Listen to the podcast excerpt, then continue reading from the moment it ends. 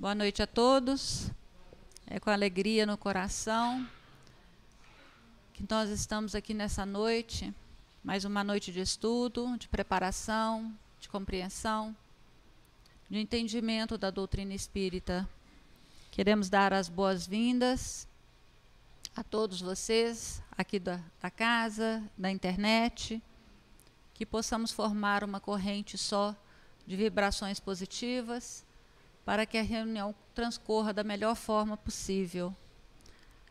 Nesse momento, vamos agradecer a espiritualidade que nos acolhe com carinho, que está junto de nós, agradecer a Jesus, o nosso Mestre, pela oportunidade de aqui estarmos, fechando os nossos olhos, acerenando os nossos pensamentos, os nossos corações, procurando desligar das questões do nosso dia a dia, das nossas atribulações, daquilo que nos incomoda e abrindo a nossa mente para aquilo que é melhor para nós, que é belo, que é benéfico e que possa refazer as nossas energias interiores.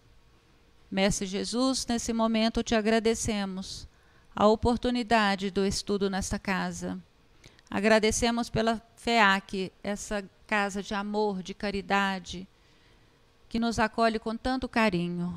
Agradecemos a equipe espiritual que está conosco, nos orientando, nos amparando, nos incentivando a cada vez mais aprendermos e crescermos. Que possamos ter sabedoria, ter sabedoria para caminharmos com passos firmes, com a cabeça erguida, sabendo que estamos fazendo o melhor por nós mesmos. Agradecemos Allan Kardec, o nosso coordenador, o nosso mestre desta casa, que oportunizou que nós pudéssemos estar aqui hoje para aprendermos com ele, através das suas palavras, através do seu estudo, através de toda a catalogação que ele fez, que possamos saber usar, utilizar nos nossos dias, na nossa caminhada com todos aqueles que cruzam o nosso caminho e que compartilham dessa atual encarnação.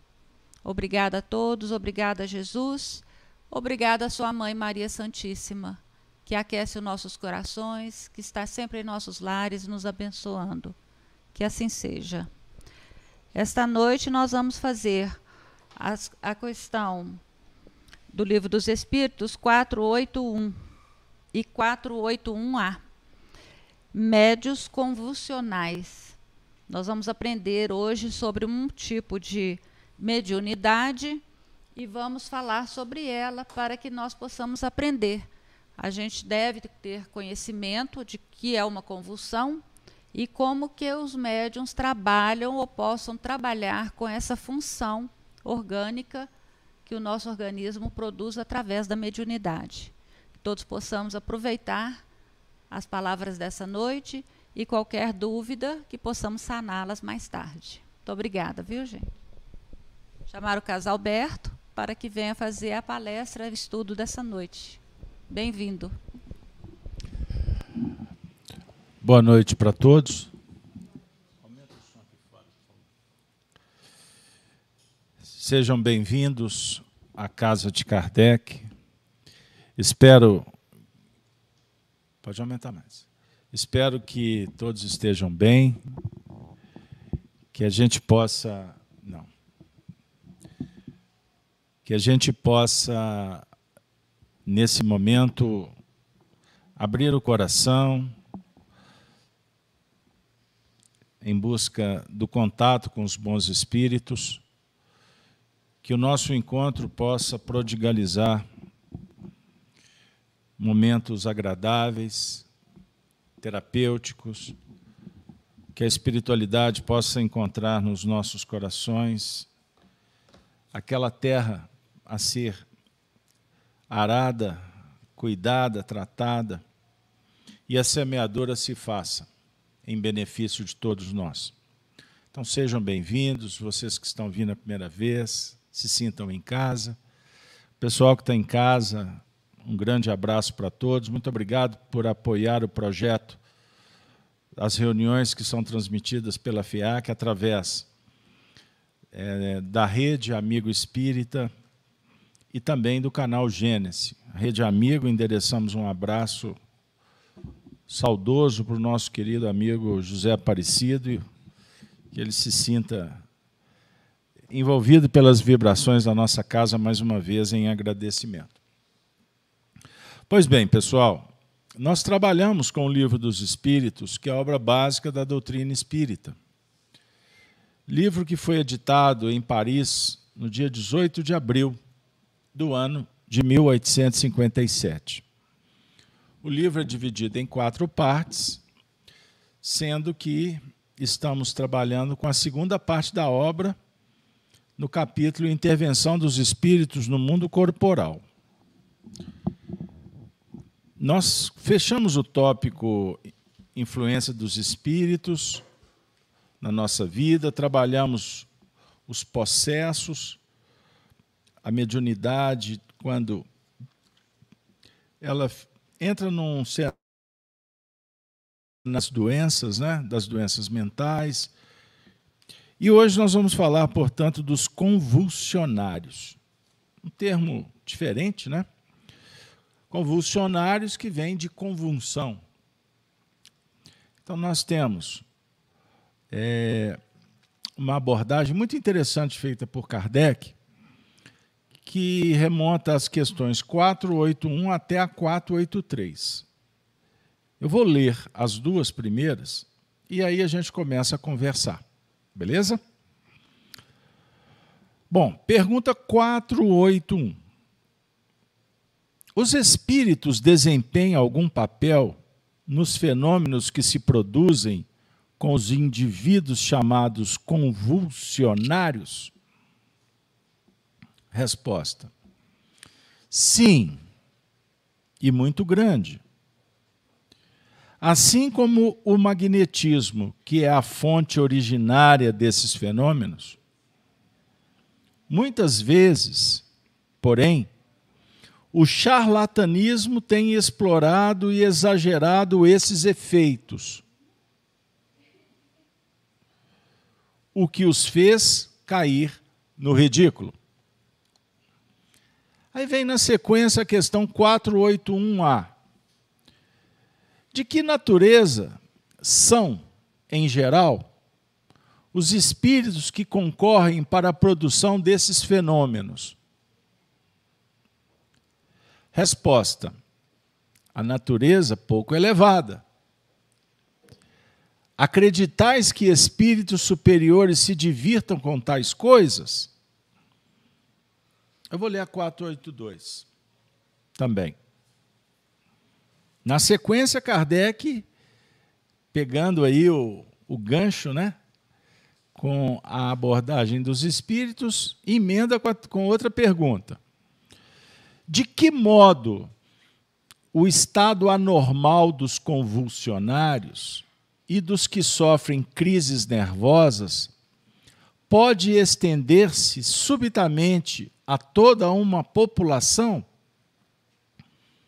Resposta: efeito de simpatia.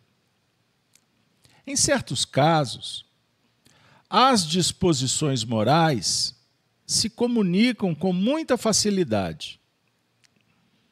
Não sois tão alheios aos efeitos magnéticos que não possais compreender isto e a participação que alguns espíritos devem tomar no fato por simpatia para com aqueles que os provocam.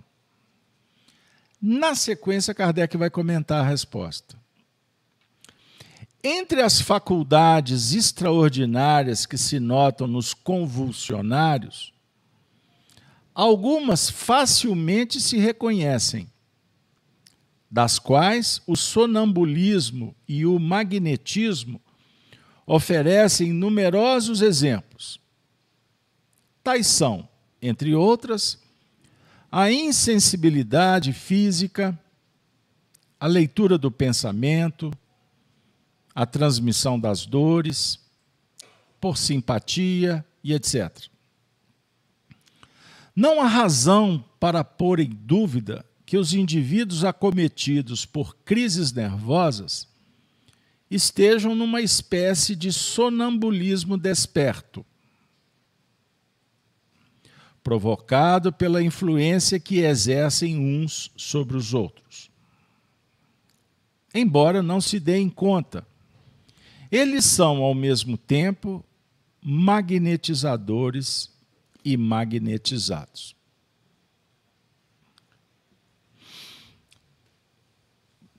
Não fica difícil de entender. Mas vamos lá. Vocês já viram alguém tendo uma crise epilética? Tendo uma convulsão? Então, Kardec pergunta aos espíritos sobre o fenômeno mediúnico que médiums apresentam alguns caracteres estranhos, como se estivessem tendo uma convulsão. É simples entender o fato. Mas é complexo lidar com eles.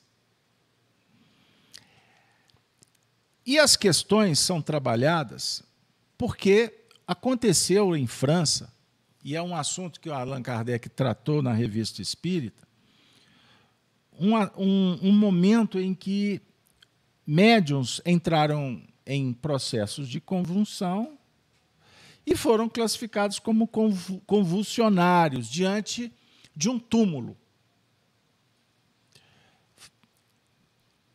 Referente a um determinado, é uma determinada personalidade da história da França que foi um religioso. E esses fenômenos geraram um frisson lá na região, lá na cidade.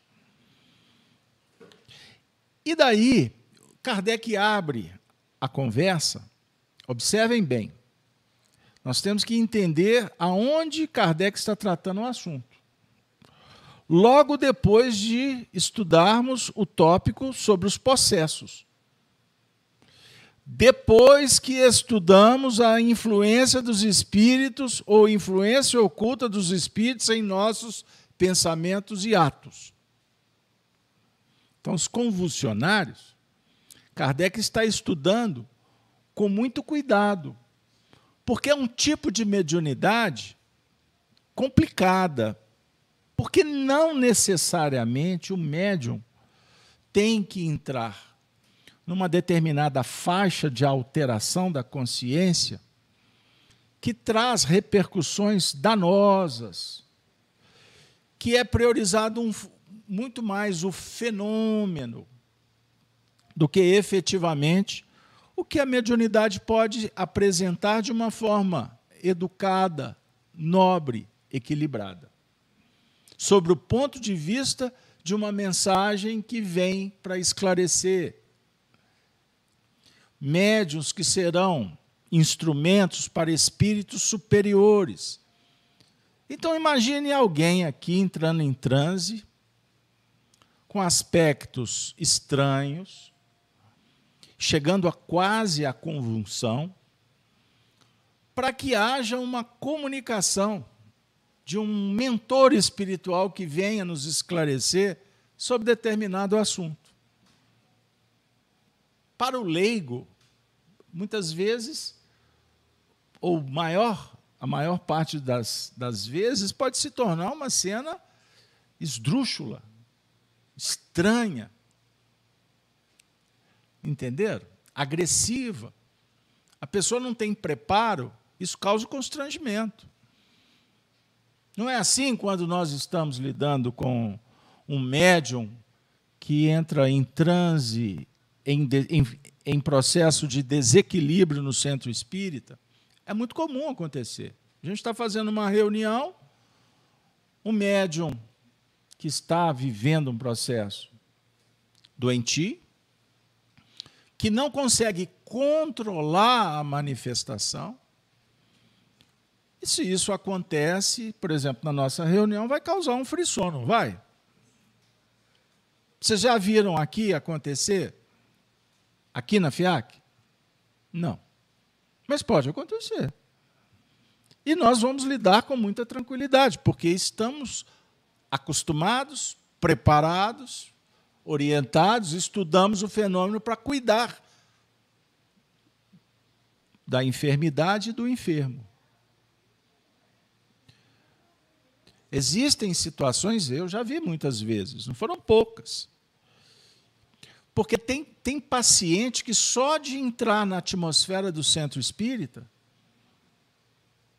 ele já começa a ser acometido por uma influência mais intensa. E existe determinadas faculdades, determinadas especificidades de mediunidade, que o médium perde a consciência. Então a gente entra nas raias aqui no, no campo do chamado sonambulismo. Vocês convivem com pessoas sonâmbulas? Já ouviram falar? Existe o sonambulismo. Então, nós podemos tratar o sonambulismo sob o ponto de vista de um fenômeno natural, por quê? Quando você dorme, seu corpo repousa e o seu espírito se deslinda do corpo. Você continua tendo atividades no mundo espiritual. Sua mente não tem um, um stop. Só daqui a algumas horas volte a funcionar. Tá bom, mente? Não. Seu espírito, seu espírito. Meu pai trabalha até agora e eu também dissera Jesus. Ponto. O espírito não descansa. Espírito que quer descansar. Bom, ele está querendo o céu do descanso, mas está indo é para o inferno. Porque daí ele vai, daqui a pouco, ele vai começar a perceber que não pode parar. Aliás, mente vazia, território do, do, do demônio, já escutaram por aí? Não é repasto do diabo? Mente vazia? Fica lá na esquina, olhando para o teto, para a rua. Daqui a pouco começa a chegar uns pensamentos estranhos. Não é assim? Por quê? A sua mente é um espelho. Nós não estamos estudando que a mente é um espelho que reflete luz. A luz, nesse caso, é uma ideia que nos visita. Essa ideia pode ser sua, pode ser de terceiros. Essa ideia pode ser da esposa, do maridão, do filho. Ele está lá silencioso, mas você olha para ele de repente. Meu filho, você está pensando. Por que, que a gente consegue estabelecer essa relação? Porque tem afinidade, tem sintonia. Com um estranho é mais difícil. Mas com um ente muito próximo, pergunte aí para os casais. Hein? 30, 40 anos de convivência. Não é porque conhece o comportamento, mas consegue antecipar o que ele vai falar. Por quê? Porque entrou em, em sintonia com a gestação da ideia. Então, se é possível, se acontece e vocês comprovam no dia a dia, entre encarnados, é o mesmo com os desencarnados. Conforme a ideia, a qualidade, você vai identificar com o fulcro que está irradiando, a matriz de onde vem. Porque Jesus ensina que a gente conhece a árvore pelo fruto, não é isso? Então não podemos esperar que maçã produza abacaxi. Então existe diferenças, qualidade, intensidade. O bem e o mal, ponto. O mal te causa mal. o mal te constrange, deprime. Ou então é, infla. Mas como não tem sustentação, daqui a pouco esvazia. Aí cai. É como a queda moral. Você fecha um circuito com uma ideia boa, isso te traz paz, bem-estar.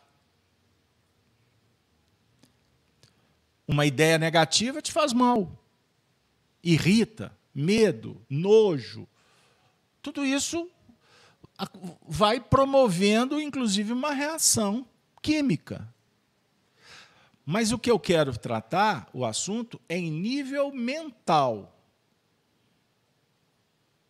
O universo é mental, afirmavam os egípcios, os caldeus, lá de 10 mil anos atrás. O universo é mental. Moisés aprendeu, bebeu da fonte e escreveu, e disse Deus: haja luz. Tudo começou assim. E disse Deus. Deus disse. Se ele disse, ele pronunciou um som. Haja luz. A luz, energia, matéria, coagulação. O pensamento é som e é luz. Tudo que acontece na sua vida parte do dizer, da expressão. Então, o reflexo esboça a emotividade.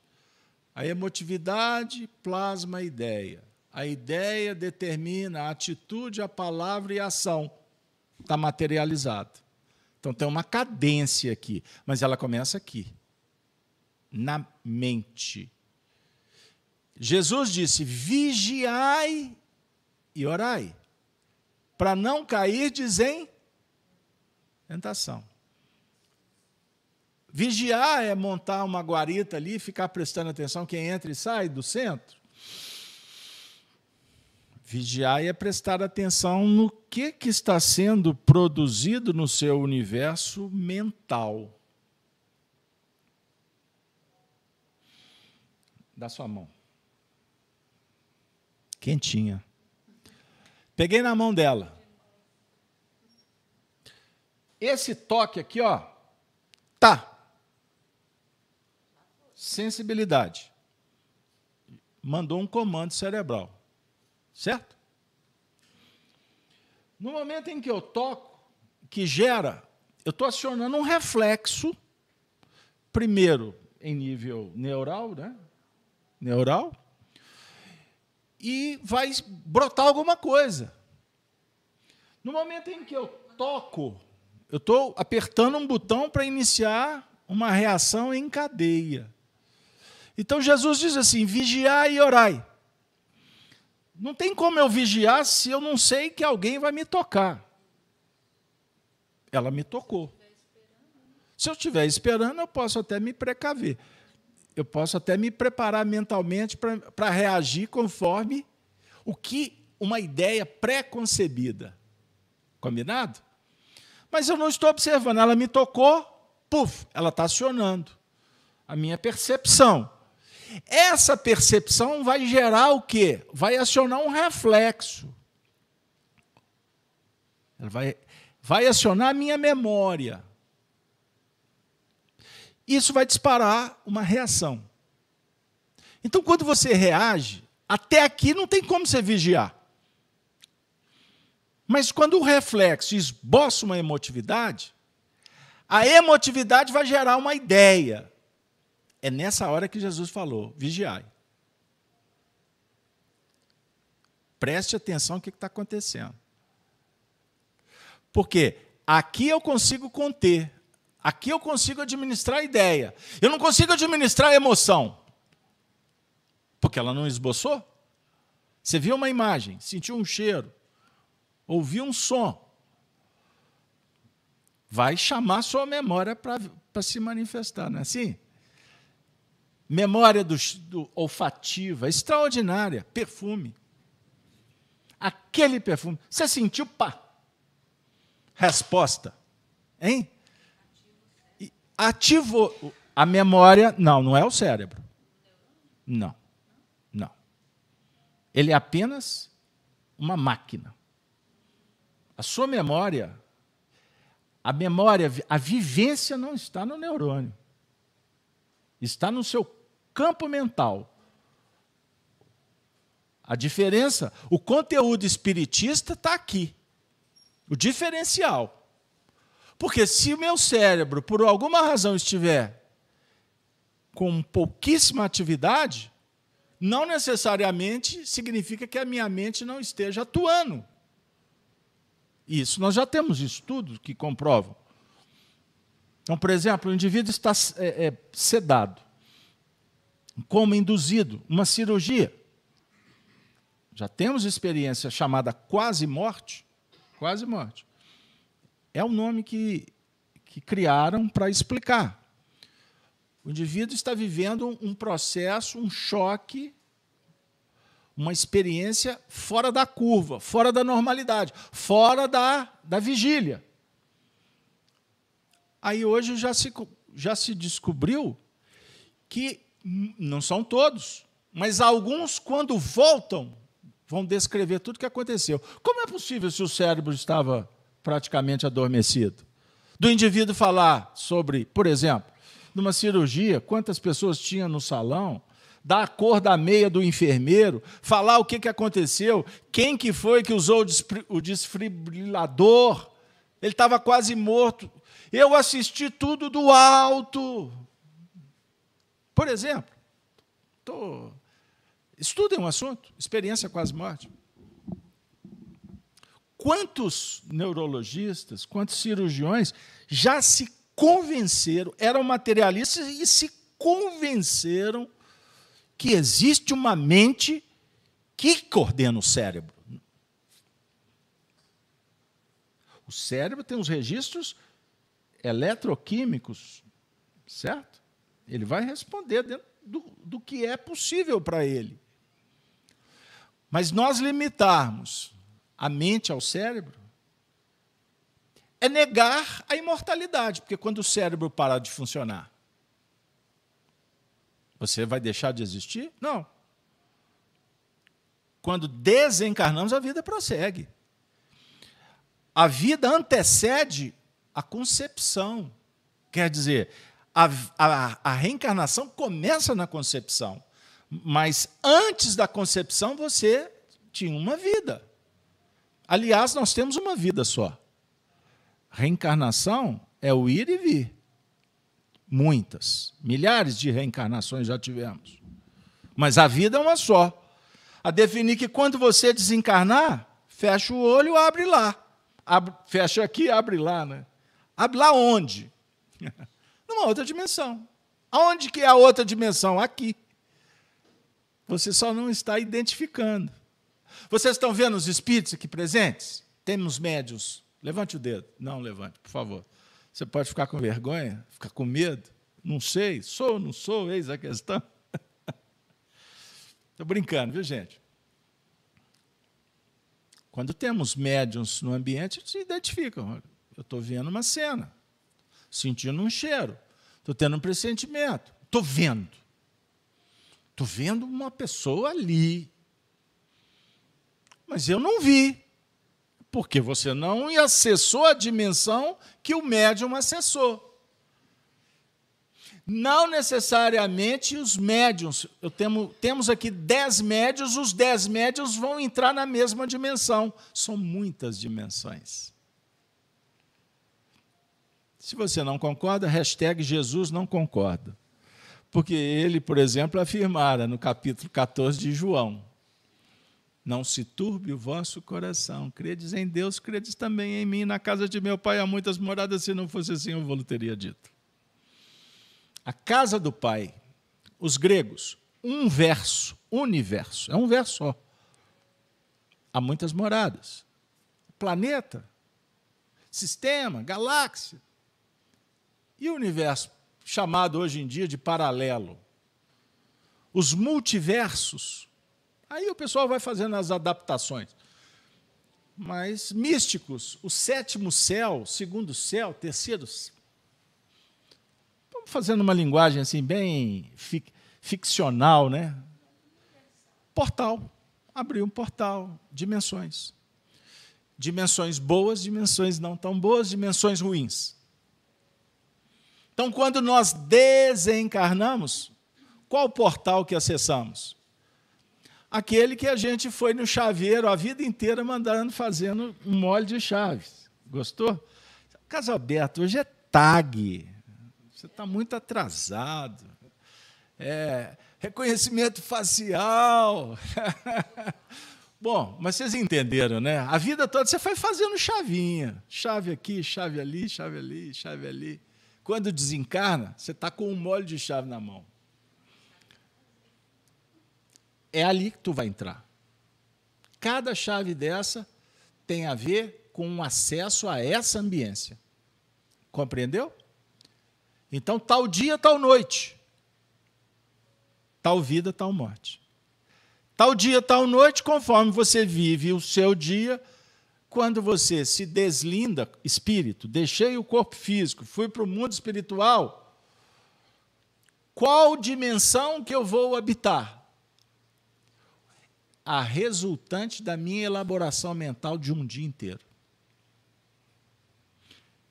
Pensei bem, ou seja, pensar é organizar a ideia. Eu organizei bem as minhas ideias, administrei bem os meus sentimentos, as minhas emoções.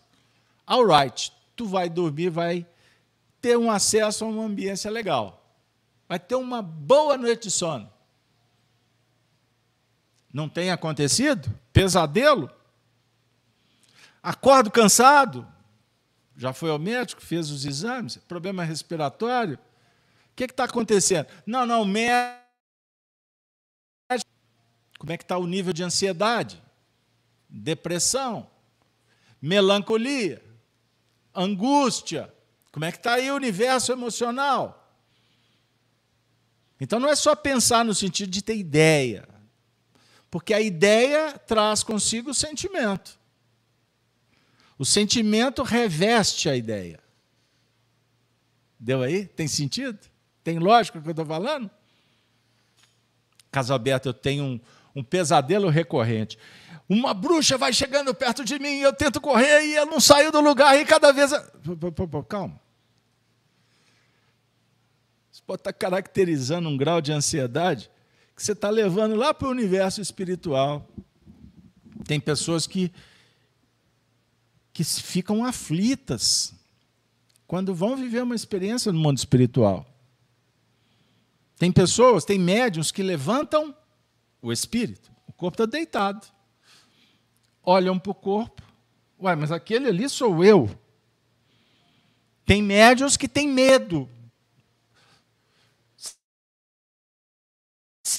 se se vê.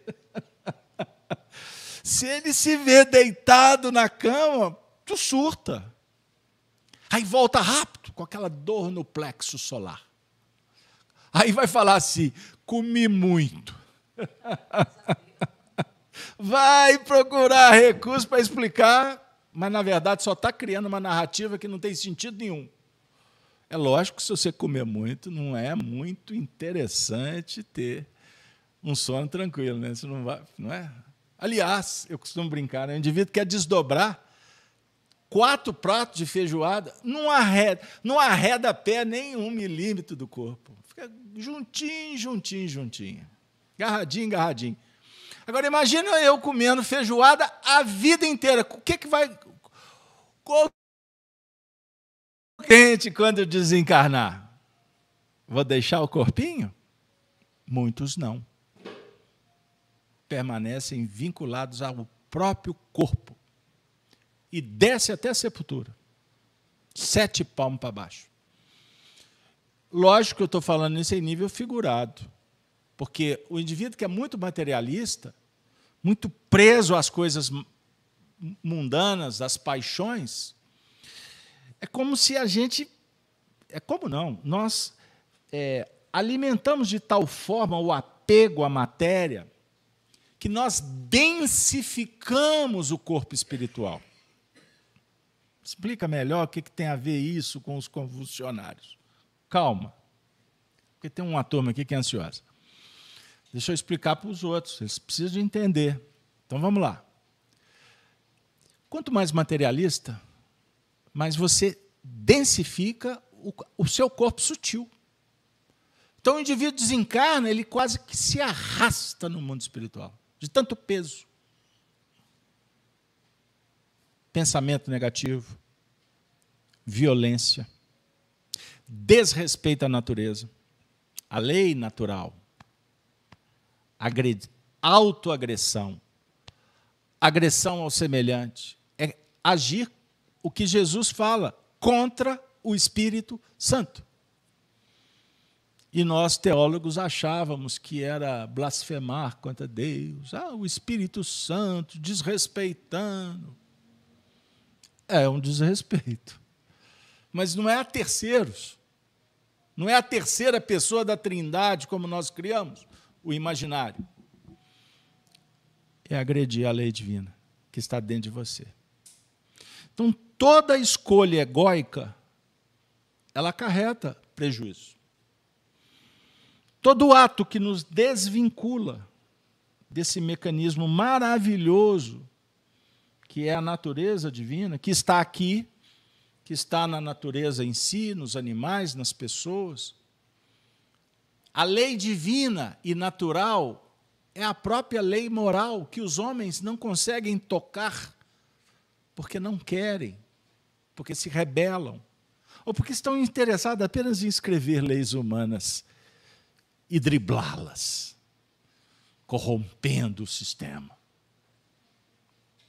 prostituindo a trajetória, se vendendo, vendendo a alma para o diabo. O que é essa expressão? É você abrir mão do seu projeto para ser atendido nos prazeres. É vender alma para o diabo. Isso é figurado, tá bom? Porque o diabo é a própria treva que nós carregamos. Embora essas trevas vão sendo somadas com as trevas do outro, da coletividade. Perceber? Então, Kardec está tratando dos convulsionários para nos mostrar que a mediunidade, o médium, ele reencarna com uma missão: ser intermediário. Médium é meio. O que é mídia? Não é meio de comunicação? Mídia. O médium é uma mídia que está caminhando por aí. Certo? A mediunidade em si é neutra, porque existem médiums do bem médiuns indiferentes e médiuns do mal.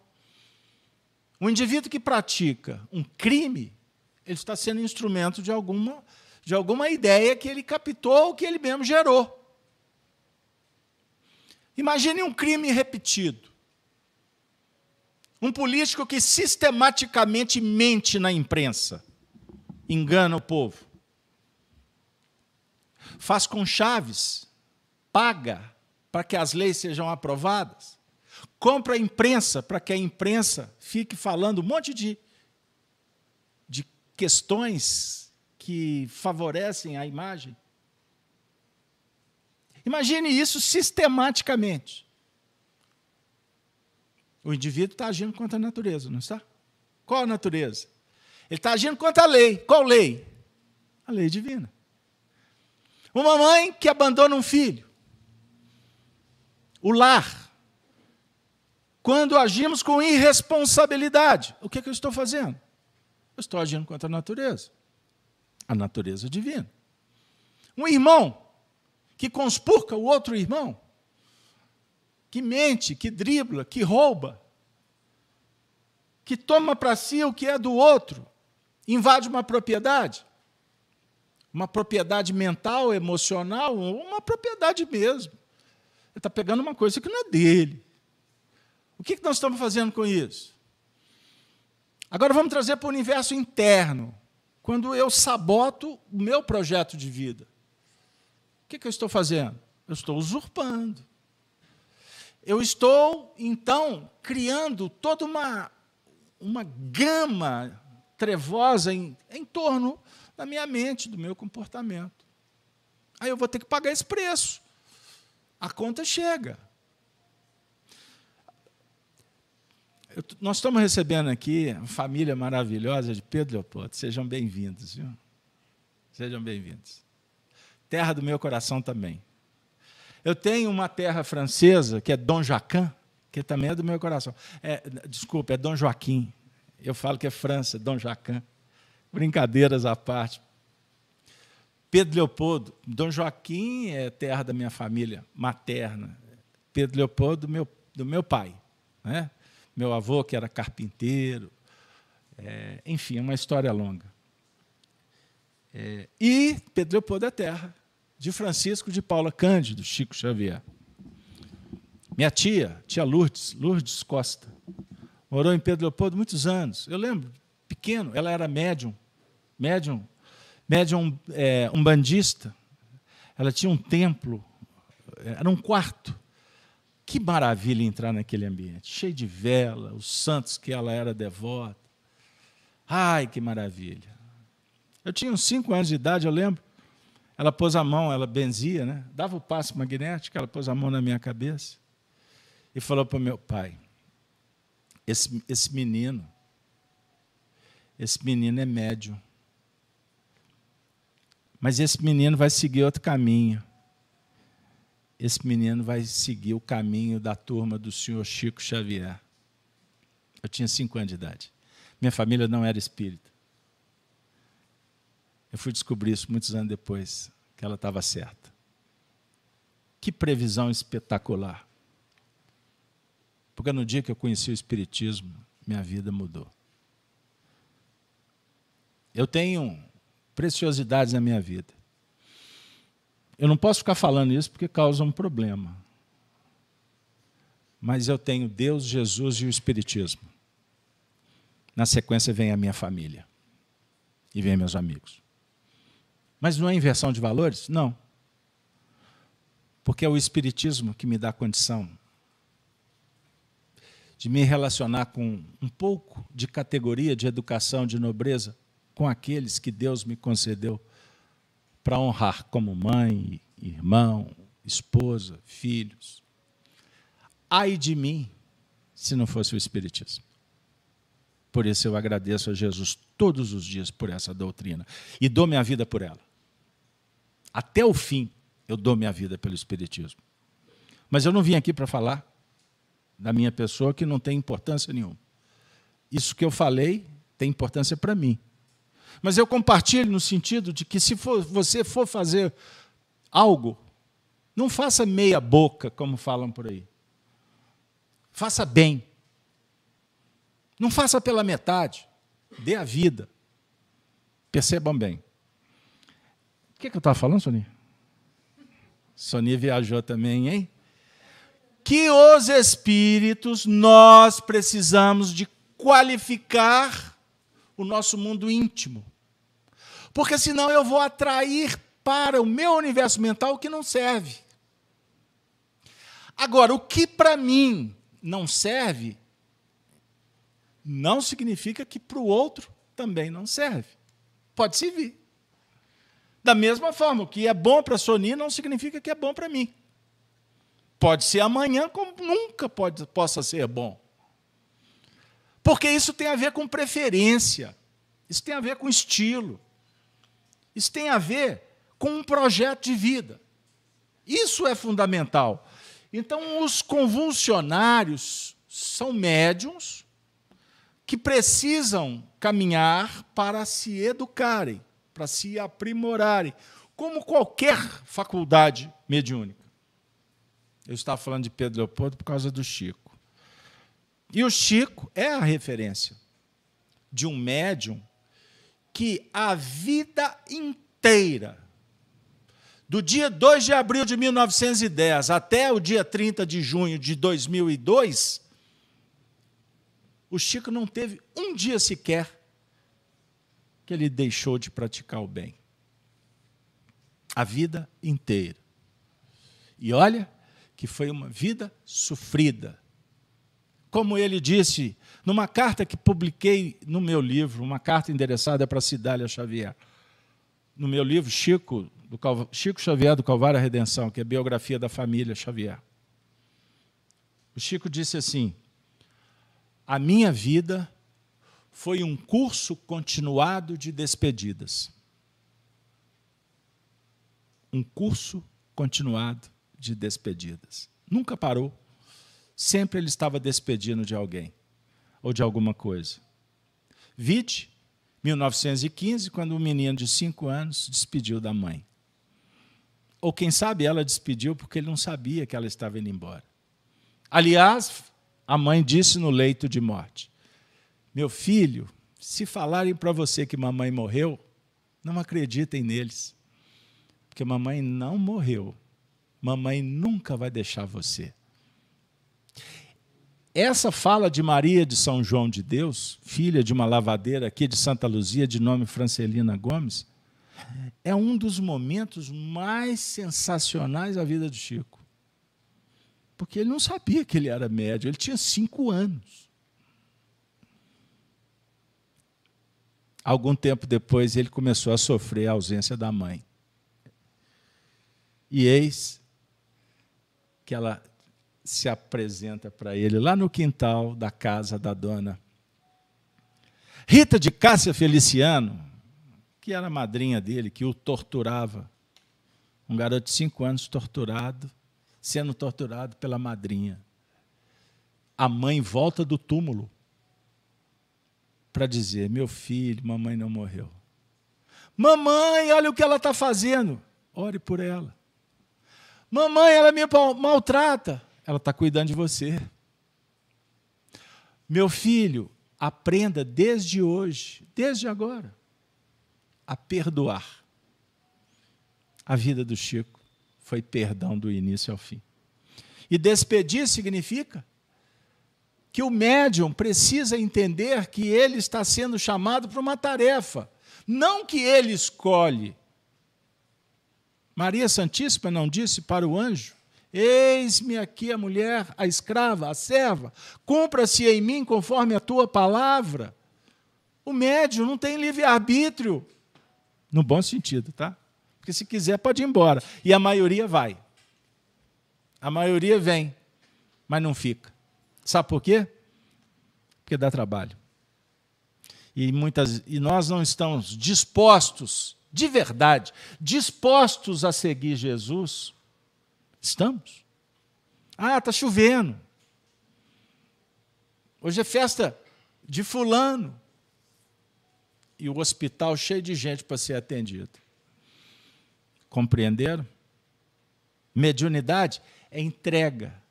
Como a maternidade é oferta a vida inteira. Médium e maternidade, ou mediunidade e maternidade, se confundem, porque o projeto é o mesmo.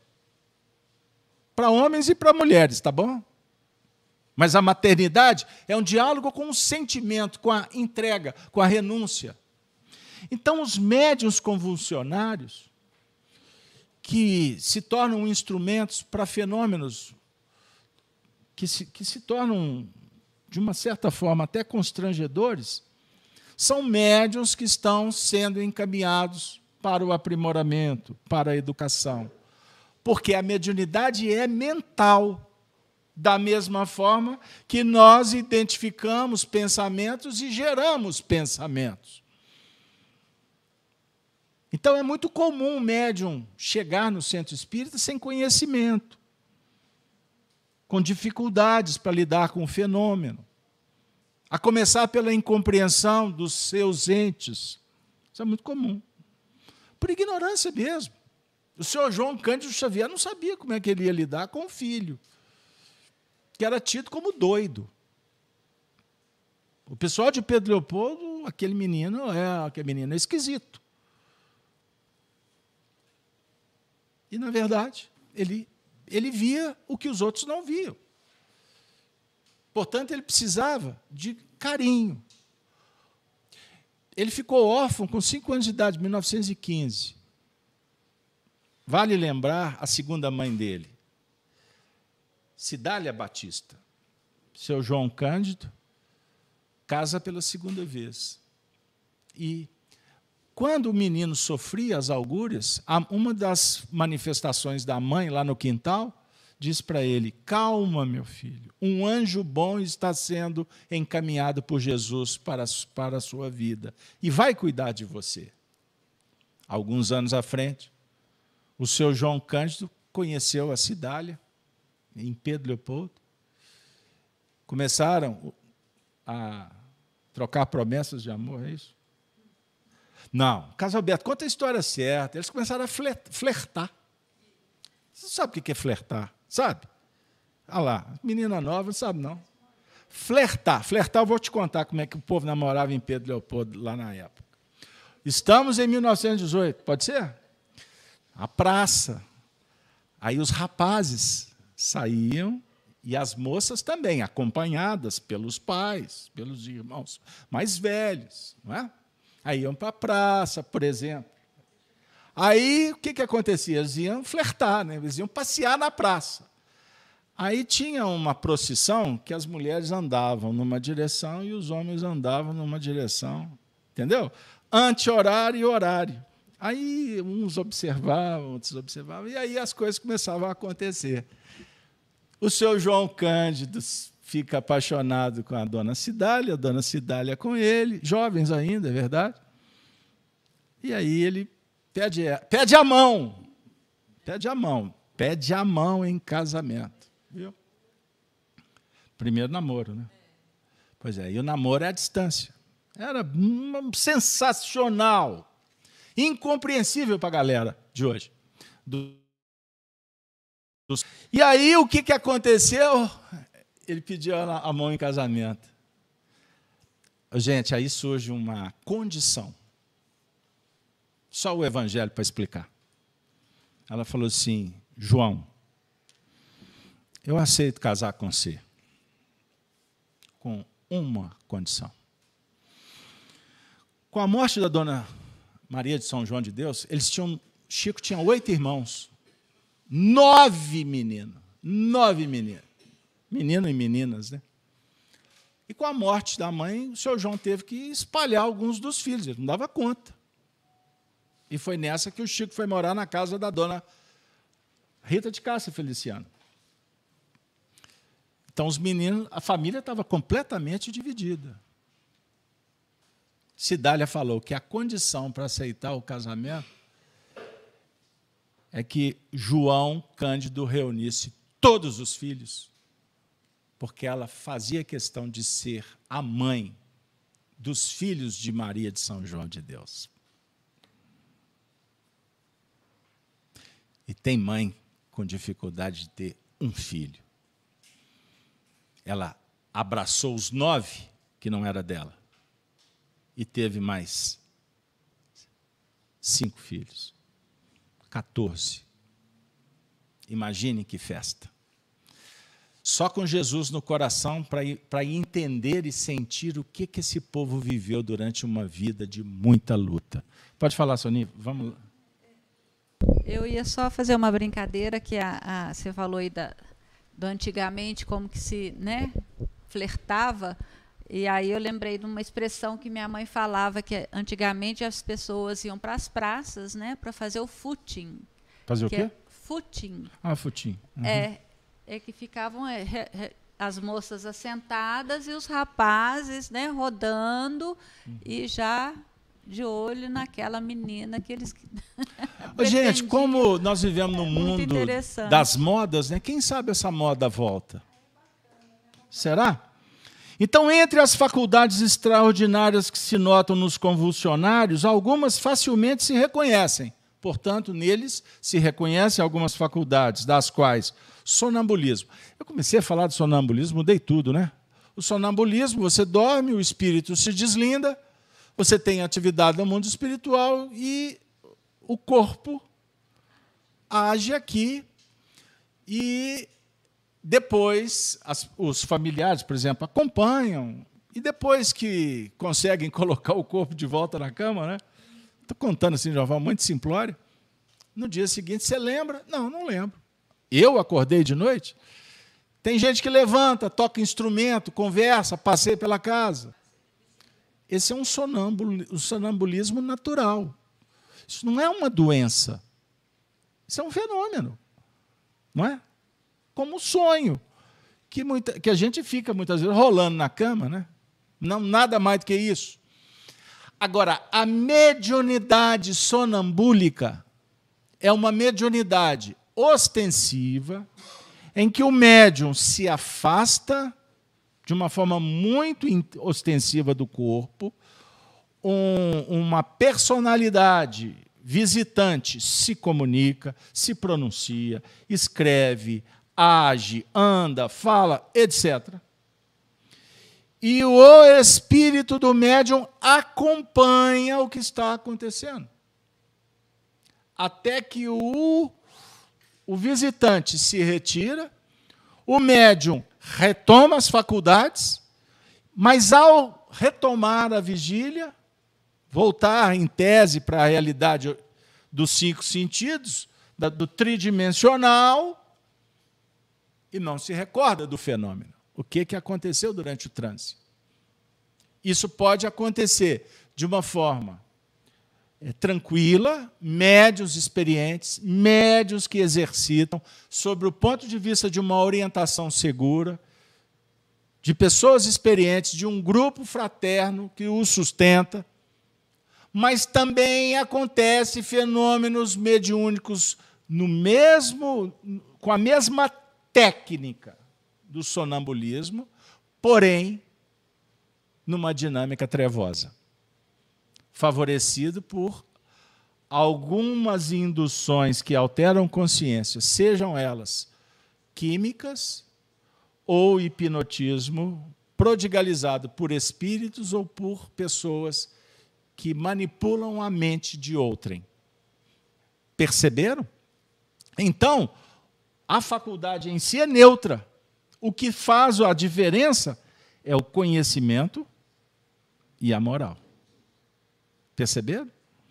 Então, é, não há razão para pôr em dúvida que os indivíduos acometidos por crises nervosas nesse caso, estejam numa espécie de sonambulismo desperto, provocado pela influência que exercem uns pelos outros. Embora não se deem conta, eles são, ao mesmo tempo, magnetizadores e magnetizados. A definir o quê? Magnetizadores são aqueles que usam do magnetismo para induzir o fenômeno mediúnico. E os médios que são influenciados pelo magnetismo e, portanto, entram em transe mediúnico. Certo? O fenômeno mediúnico é muito mais comum do que se imagina. Ele pode se dar num nível muito sutil, como nós estamos estudando até hoje, por simples influências de pensamentos. Você capta uma ideia e faz, age, como se essa ideia fosse sua. É são chamados médiums conscientes. A maioria não se dá conta que está agindo por aqueles que pensaram para ele. Existem os médiums que são mais ostensivos, que são envolvidos por vibrações lidar com o fenômeno. Precisam de terapêutica, precisam de conhecimento, precisam de tratamento, e o passe magnético no centro espírita tem um poder curador extraordinário. Certo? Mas também existem os casos de obsessões mais complicadas que em face aos, aos problemas que o indivíduo arregimentou face aos seus comportamentos, que precisam de terapêuticas mais expressivas, mais profundas, é, de média ou longa duração. O certo é que nós estamos aqui num momento muito especial da nossa vida. Eu não tenho dúvida que cada um que veio com um motivo específico, foi inspirado para vir aqui. Não, muitas vezes não foi você que teve a iniciativa, a ideia primeira. Alguém te convidou. Muitas vezes nós somos trazidos no centro espírita pelos nossos mentores espirituais, que muitas vezes movimentam, movimentam recursos, envolvem pessoas, favorecem ao longo do dia e o indivíduo não sabe que está acontecendo uma orquestração no bem para que ele consiga chegar num ambiente que ele vai ter oportunidade de receber recursos, elementos, informações que ele não vai encontrar em lugar nenhum. Não estou dizendo que o centro espírita é a solução para todos os problemas. Mas no, no, caso nosso que estamos aqui, eu não tenho dúvida em afirmar, para nós é, o, é a solução. Pelo menos para virar a chave. Para começar a ver a vida por outro ângulo. Para perceber que, a, que a, a reencarnação tem uma finalidade. E o materialismo, televisão, imprensa, propostas ideológicas que confundem, narrativas que distorcem a verdade num tempo em que é difícil você provar que a grama é verde. O óbvio deixou de ser o correto. O improvável passou a ser um fato, legitimado até por aqueles que deveriam ser imparciais, e não são. Vivemos um tempo da chamada anarquia moral. Anarquia moral. Um mundo sem lei. Um mundo que a escala da, da, da violência é cada vez maior. Meu Deus, onde que vai parar isso? Filhos não respeitam pai? Você tem um filho que é educado? Você tem um filho que, que ouve? Levanta a mão para o céu. Levanta a mão para o céu. Você tem um filho que está interessado em estudar? Em correr atrás? Agradeça a Deus. Porque nós estamos diante de uma geração frágil jovens que têm zero de tolerância para enfrentar um probleminha qualquer. Fazer uma prova é sinônimo de desequilíbrio geral. Síndrome de ansiedade do pânico. Jovens que não conseguem ouvir um não. Qualquer probleminha é sinônimo de caos. Percebam bem. Nós temos batido nisso aqui. Incompetência para todo lado. Incompetência, incoerência e imoralidade. Desonestidade. Vocês acham que boa parte desses dirigentes que estão colocando o mundo às portas de uma terceira guerra mundial? Quem são esses espíritos?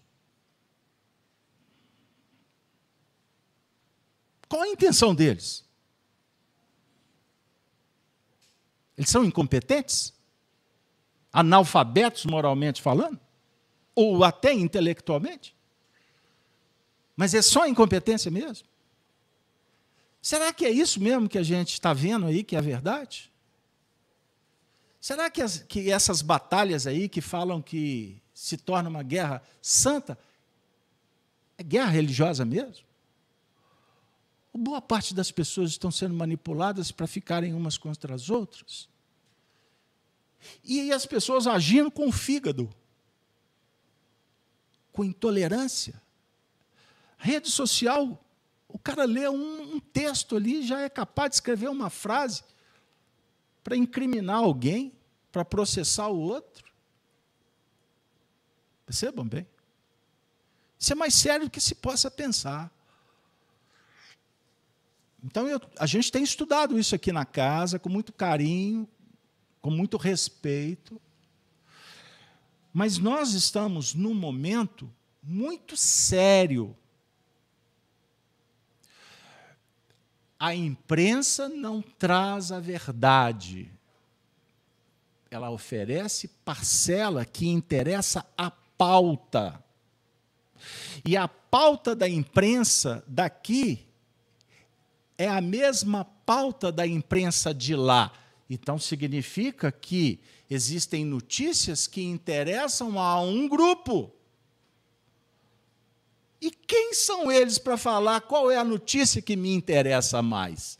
São eles que vão formar a minha opinião? São eles é que vão me colocar para discutir os assuntos que eles querem? Como assim? Então vocês imaginam décadas e décadas e décadas a manada, o gado, como falou o poeta aqui do Brasil, não é? lá do Nordeste, o gado. O gado, o gado está morrendo.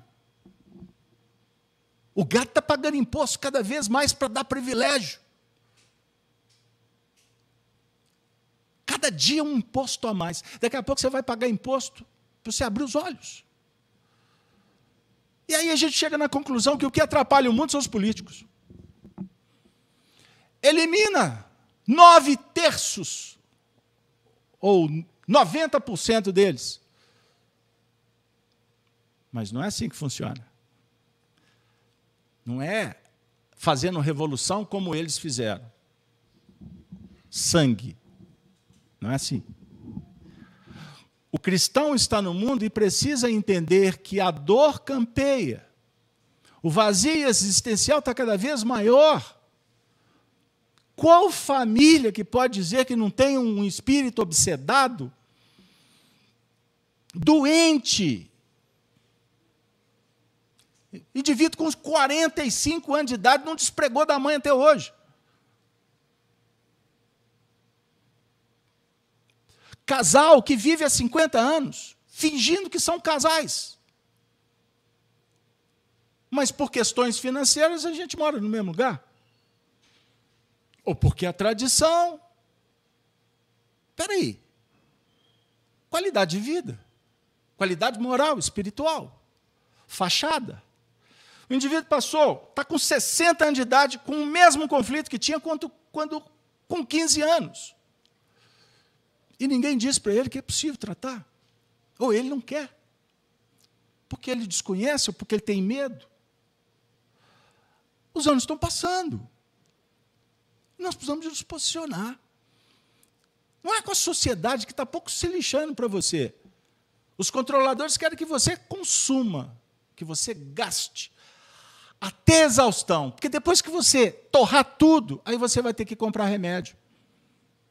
Aí você vai viver gastando para tentar recuperar o que você jogou fora. Esse é o mundo materialista. O jovem, ele é engolido na universidade porque é muito mais interessante o jovem entrar no rebanho com 50, com 100, com 200 que não sabem pensar, porque não têm ideias próprias, são manipulados até pelos reitores, do que ouvir o conselho da mãe, do pai. Meu pai, minha mãe? Cafona. Nossa, cafona, cafona sou eu. Demodê? eu vou ouvir meu. Que é isso? Vou revolucionar. Vou no show do Roger Walter. Perceberam? Nada contra, com todo respeito aos gostos. Mas a era psicodélica levou a sociedade para esse buraco. Fora do contexto? Está errado? Não tem nada errado. Errado é quem pensa que está errado. Mas existe uma questão de ordem. A qualidade da minha vida. Como é que está a minha vida? Como é que está a minha família? Como é que está minhas noites de sono? Como é que está a minha percepção mediúnica? Como é que eu estou lidando com os médiums dentro de casa? Sem amor, sem Deus? Como é que está isso? Jesus estava no templo, ensinou no templo, saiu do templo. E os discípulos perguntaram sobre o templo. E dizendo alguns a respeito do templo, Lucas capítulo 21, que estava ornado de formosas pedras e dádivas, disse: Quanto a essas coisas, que vedes, dias virão em que se não deixará pedra sobre pedra que não seja derribada. É a sociedade materialista. São os templos de pedra. Do orgulho, do egoísmo, da indiferença, da rebeldia. E perguntaram-lhe os discípulos, dizendo: Mestre, quando serão, pois, essas coisas? Pedra sobre pedra, vai cair tudo. Quando? E que sinal haverá quando isso estiver para acontecer? Disse então ele: Vede, não vos enganem, porque virão muitos em meu nome, dizendo: Sou eu. e o tempo está próximo. Não vades, portanto, após eles, falsos cristos, falsos profetas. E quando ouvirdes de guerras e sedições, não vos assusteis, porque é necessário que isso aconteça primeiro. Mas o fim não será logo. Então lhes disse: levantar-se-á nação contra nação, e reino contra reino. E haverá em vários lugares grandes terremotos, e fomes, e pestilências, pandemias. Haverá também coisas espantosas e grandes sinais no céu. Mas, antes de todas as, essas coisas, lançarão mão de vós. Ele está falando para os discípulos. Ele está falando do homem correto, do homem justo. Lançarão mão de vós e vos perseguirão entregando-vos às sinagogas para serem julgados e às prisões, e conduzindo-vos à presença de reis e presidentes, por amor do meu nome, porque vocês são cristãos, vocês serão perseguidos. Não é só cristão, todo homem de bem será perseguido. Ele será removido, ele será deletado, ele será preso injustamente. Por amor ao nome, por amor à verdade, por amor à caridade. E vos acontecerá isto para testemunho, para que cada um possa testemunhar que realmente é o que quer, que a prioridade é o reino dos céus e não os favores, os privilégios, o aplauso dos homens. Ficar negociando com a imperfeição. Proponde, pois, em vossos corações não premeditar como a vez de responder. Porque eu vos darei boca e sabedoria, a que não poderão resistir nem contradizer todos quantos se vos opuserem Prestem atenção. Jesus falou isso há dois mil anos atrás. E até pelos pais, e irmãos, e parentes, e amigos, sereis entregues e matarão alguns de vós. E de todos sereis odiados por causa do meu nome. Todos sereis odiados por causa do meu nome. Qual o nome? Sereis odiados por causa do nome de Jesus Cristo. Mas não perecerá um único cabelo da vossa cabeça. Não perecerá. Porque estarás, estareis protegidos pela própria verdade, pela própria paz na consciência pela paciência. A paciência que vai fazer com que herdem a própria alma. Estou terminando. Mas, quando virdes Jerusalém, cercada de exércitos, sabei então que é chegada a sua desolação. Então, os que estiverem na Judéia, fujam para os montes. Os que estiverem no meio da cidade, saiam. E os que nos campos, não entrem na cidade. Porque dias de vingança são estes, para que se cumpram todas as coisas que estão escritas. Mas ai das grávidas e das que criarem naqueles dias, porque haverá grande aperto na terra e a ira sobre esse povo, e cairão ao fio da espada, e para todas as nações serão levados cativos. E Jerusalém será pisada pelos gentios. Até que os tempos dos gentios se completem, porque também o tempo dos gentios tem prazo de validade. E haverá sinais no sol e na lua, e nas estrelas, e na terra, angústia das nações, e perplexidade pelo bramido do mar e das ondas. Homens desmaiando de terror, na expectação das coisas que sobrevirão ao mundo, porquanto as virtudes do céu serão abaladas. A iniquidade se instaurará no mundo, é isso que Jesus está falando.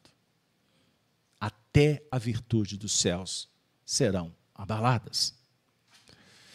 E então, por fim, verão o Filho do Homem numa nuvem, com poder e grande glória.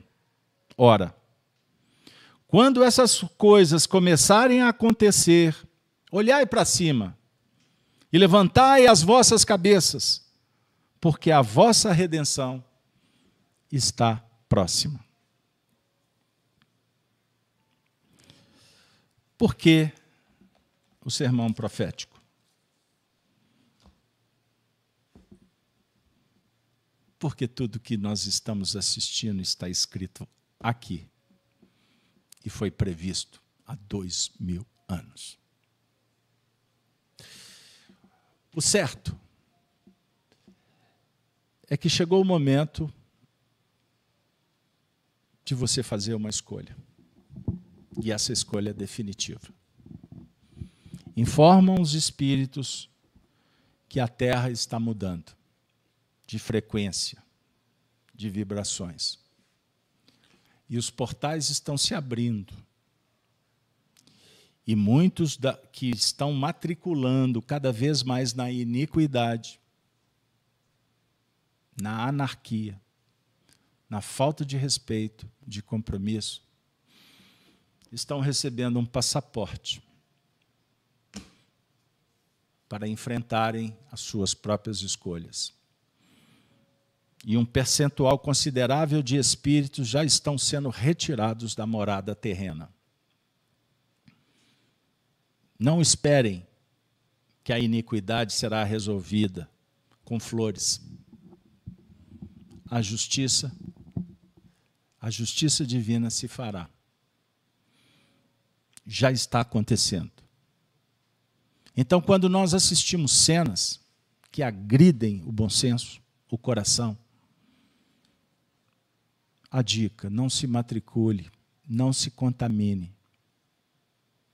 Não seja indiferente, mas não permita que as emoções promova um desmaio coletivo.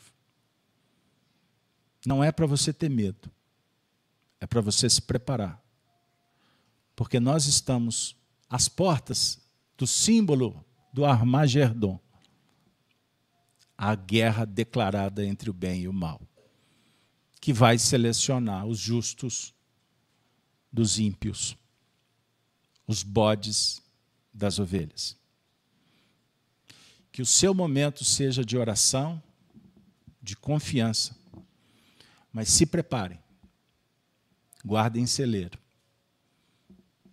Prepare o futuro. Não acreditem em falsos profetas. E nem permitam que a contaminação da caixa luminosa ou daquela caixinha que solta um sonzinho continue manipulando o seu ponto de vista. Porque é apenas ponto de vista não temos controle sobre a vida do outro e muito menos a decisão de quem não está minimamente interessado na sua vida. Então, cuida da sua família, cuida do seu filho, cuide da, da sua esposa, do seu marido, dos seus pais, dos seus irmãos, cuide do seu vizinho, cuide de todos aqueles que baterem na tua porta. E, se possível, vá lá e ajude aquele que não tem ninguém, que não tem recurso. Saia, semeie o bem. Porque a vinda do filho do homem se dá quando ele diz nas nuvens é porque nós podemos ou não conectar com Ele. Conectados com Ele, você terá paz na sua consciência, porque você estará fazendo o que você dá conta, procurando fazer bem e não permitindo que ninguém invada a sua vida para tirar a sua esperança, a sua fé, a qualidade, a oportunidade de existir e de deixar um rastro de luz, mesmo que tenhamos que enfrentar a tempestade. A minha fala é uma fala que eu gostaria que ela fosse diferente.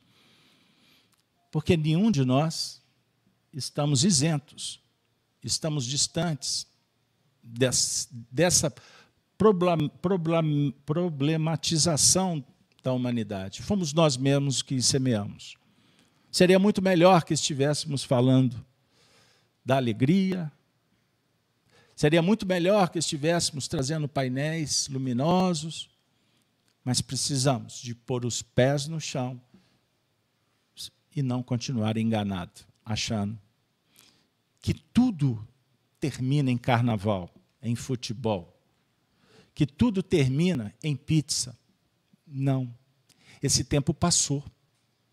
As pessoas estão descobrindo que para acessarmos o reino de Deus, é fundamental que sejamos crianças em coração, sensíveis, mas precisamos de nos tornar homens preparados para a grande batalha, sendo maduros e enfrentando os problemas face a face, sem vitimismo e muito menos fuga na rota.